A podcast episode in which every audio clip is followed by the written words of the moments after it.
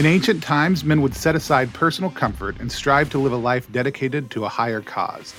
These Nazarites would resist sin, they would call others into a life of holiness, and they would let their beards grow long as they grew in virtue. In honor of these great men, each November I get together with a couple thousand men and spend a month focused on growing. Growing in community, growing in virtue, and growing out our beards. This year we launched a podcast for the Nazarite Challenge. This podcast, Bearded Virtues. My name's Tony Vasinda, and I'm excited to have myself and some of my favorite people share their reflections on cardinal virtues with you.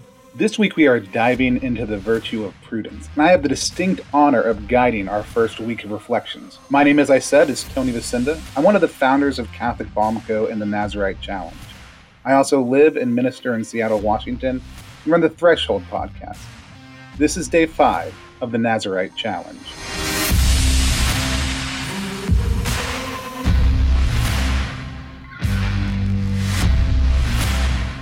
So we're examining the four cardinal virtues. And again, I want to remind you guys, these are virtues that the church names as human virtues, things that we can grow in through our own effort. Now we know that all grace comes from God. So through the course of these reflections, I'll also be sharing with you guys what I think is beneficial in in, in helping approach prudence. Um, the Catechism says about prudence that prudence is the virtue that disposes us towards practical reason to discern our true good in every circumstance and to choose the right measure of achieving it.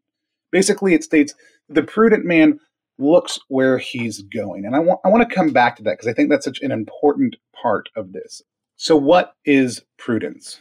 Prudence is the virtue that disposes us towards practical reason to discern the true good in every circumstance and to choose the right means of achieving it. The Catechism tells us this, and it tells us that the prudent man looks where he's going. Uh, the reason we we start with prudence, right, is that prudence is actually the mother of virtues. The ability to look ahead, to think ahead, to plan ahead, and to take the long view of things allows us to create space for the other virtues to work. Father Ignatius talked about that process yesterday of stepping back, of giving that space. And I think it's actually one of the hardest things for us to do. So I want to take a little bit of time today just to talk about how we do that how we step back and how we gain that long view. Um, in Proverbs chapter nine, actually, there's this this beautiful verse that we hear thrown around a whole lot, and that's that the beginning of wisdom is fear of the Lord, right? That the knowledge of the Holy One is understanding. This whole section, Proverbs chapter nine, verses seven through twelve, is an excellent thing to meditate on today. Um, if you haven't, if you're if you're taking a little bit of time, spending time in prayer and Scripture, looking at Proverbs chapter 9 is actually a great place to spend a little bit of time as we're evaluating what prudence is. So I really want to encourage you guys to do that. But the beginning of wisdom is fear of the Lord. And so a lot of times in, in all the different work I do, both in my parish, through my podcast, The Threshold, um, when I talk to people on the street, one of the one of the things I want them to understand about life is that there is a conclusion to it. Now, I'm an evangelist by trade. I spend a lot of time talking to people about who Jesus is. And starting with, well, you're going to die one day, um, could seem like maybe a, a, rote kind of traditional way to think about um, faith, like trying to put the fear of God in somebody in the sense of you're going to die, so get right with Jesus. What I want them to understand is not that they should be afraid of that, though though they should, but that they actually have a limited amount of time here on earth. And as we approach the virtues from a human standpoint, we have a limited period of time in which to achieve an excellent life. And so inviting people to actually take the long view, to think about what they want their life to have looked like when it is over, is actually really helpful in creating a context for prudence. There's an ability, and oftentimes I, I discover for people as they as they stop and they let that to really sink in, that they're awakened to something different, the the bigness of the world. And even when I talk to atheists, agnostics, and other folks, I oftentimes hear them talk about these moments of transcendent encounter the moment they become aware that the universe is bigger than they are. In, in the Christian tradition, we actually would call this wonder and awe, or we would call it fear of the Lord, because we would understand that our Creator is bigger than we are. But this goodness, this this beauty, this truth of being uh, afraid of the Lord, of this wonder and awe that He can inspire us, actually transcends even people's knowledge of Him. And we become most aware of it when we think about our own death. And so today, I, I just want to invite you guys to take a little bit of time to think about this. You will die at some point in time. You have a limited period of time on this earth. You need to pursue excellence. You don't get to go back and try again all the time. There, there is forgiveness, and it's a beautiful, beautiful gift. But taking a moment to think, to pause, to ponder, and to reflect helps us choose the right path. And since we only get one shot at this, since we only get one life to live, to lead us hopefully into eternity with God, it's worth taking those moments to pause, to think, to ponder. And so I know we already yesterday encouraged you guys to take a step back, but today I want you to take a step back in a different way. I want you to take a step back and look at the long view of your life. I know we have listeners who are in their teens, who are who are going into college, who are in the upper ends of high school. I also know we have guys who are listening who have lived long, full lives, um, who are in their 50s, 60s, maybe 70s. It's a podcast, who knows?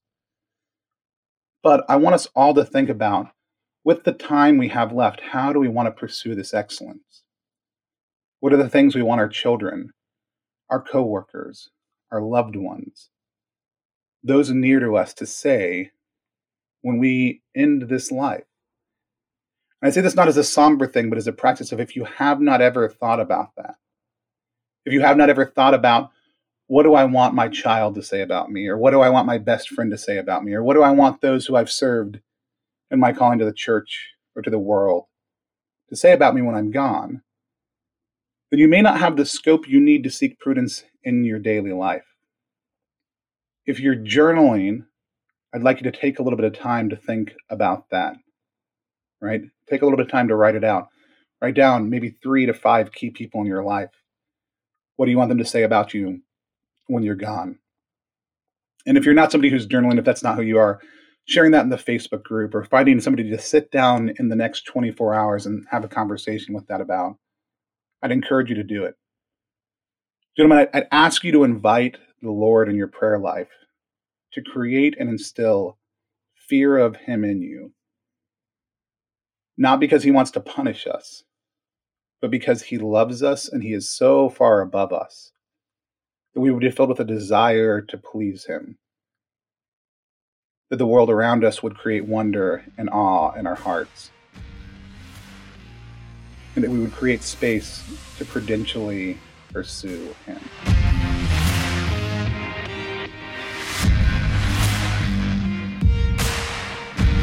We're going to continue through the rest of this week to dive into prudence. I'm really excited to go on this journey with you. Again, we want to encourage you guys to go share in the Facebook group about today's episodes or each of the daily episodes as they come up, your thoughts, your reflections, what strikes you. I also want to encourage you guys, if you have not yet, to check out all of our sponsors. You can check out Catholic Balm Co., Pink Salt Riot, E Catholic, the Franciscan Friars of the Holy Spirit. There's links to all their stuff down in the show notes. I'd love to have you listen to my podcast Threshold podcast. You can find a link to that in the show notes as well. I talk to people from different faith backgrounds about what they believe, what shapes that belief, and why it matters from a consistently Catholic hermeneutic. Um, but it's really just beautiful to hear these stories of faith from people who believe the same things as I do, or even times from people who don't, and to take a little bit of time to pray with them. It's a place where we create space, where we ask good questions. And there's some of the things that we're going to come back to in prudence throughout the course of the week. So check that out um, either on social media um, or anywhere podcasts are found. Again, the best way to help people find out about the Nazarite Challenge is to share the page on social media using the hashtag Nazarite Challenge or to rate and review it on iTunes or wherever you listen to podcasts at. Um, again, if you listen to it and rate and review it on iTunes, we're going to take everybody who's done that at the end of the month and offer them some amazing year long free stuff from Catholic Balm Co. Until next time, gentlemen, stop shaving and start praying.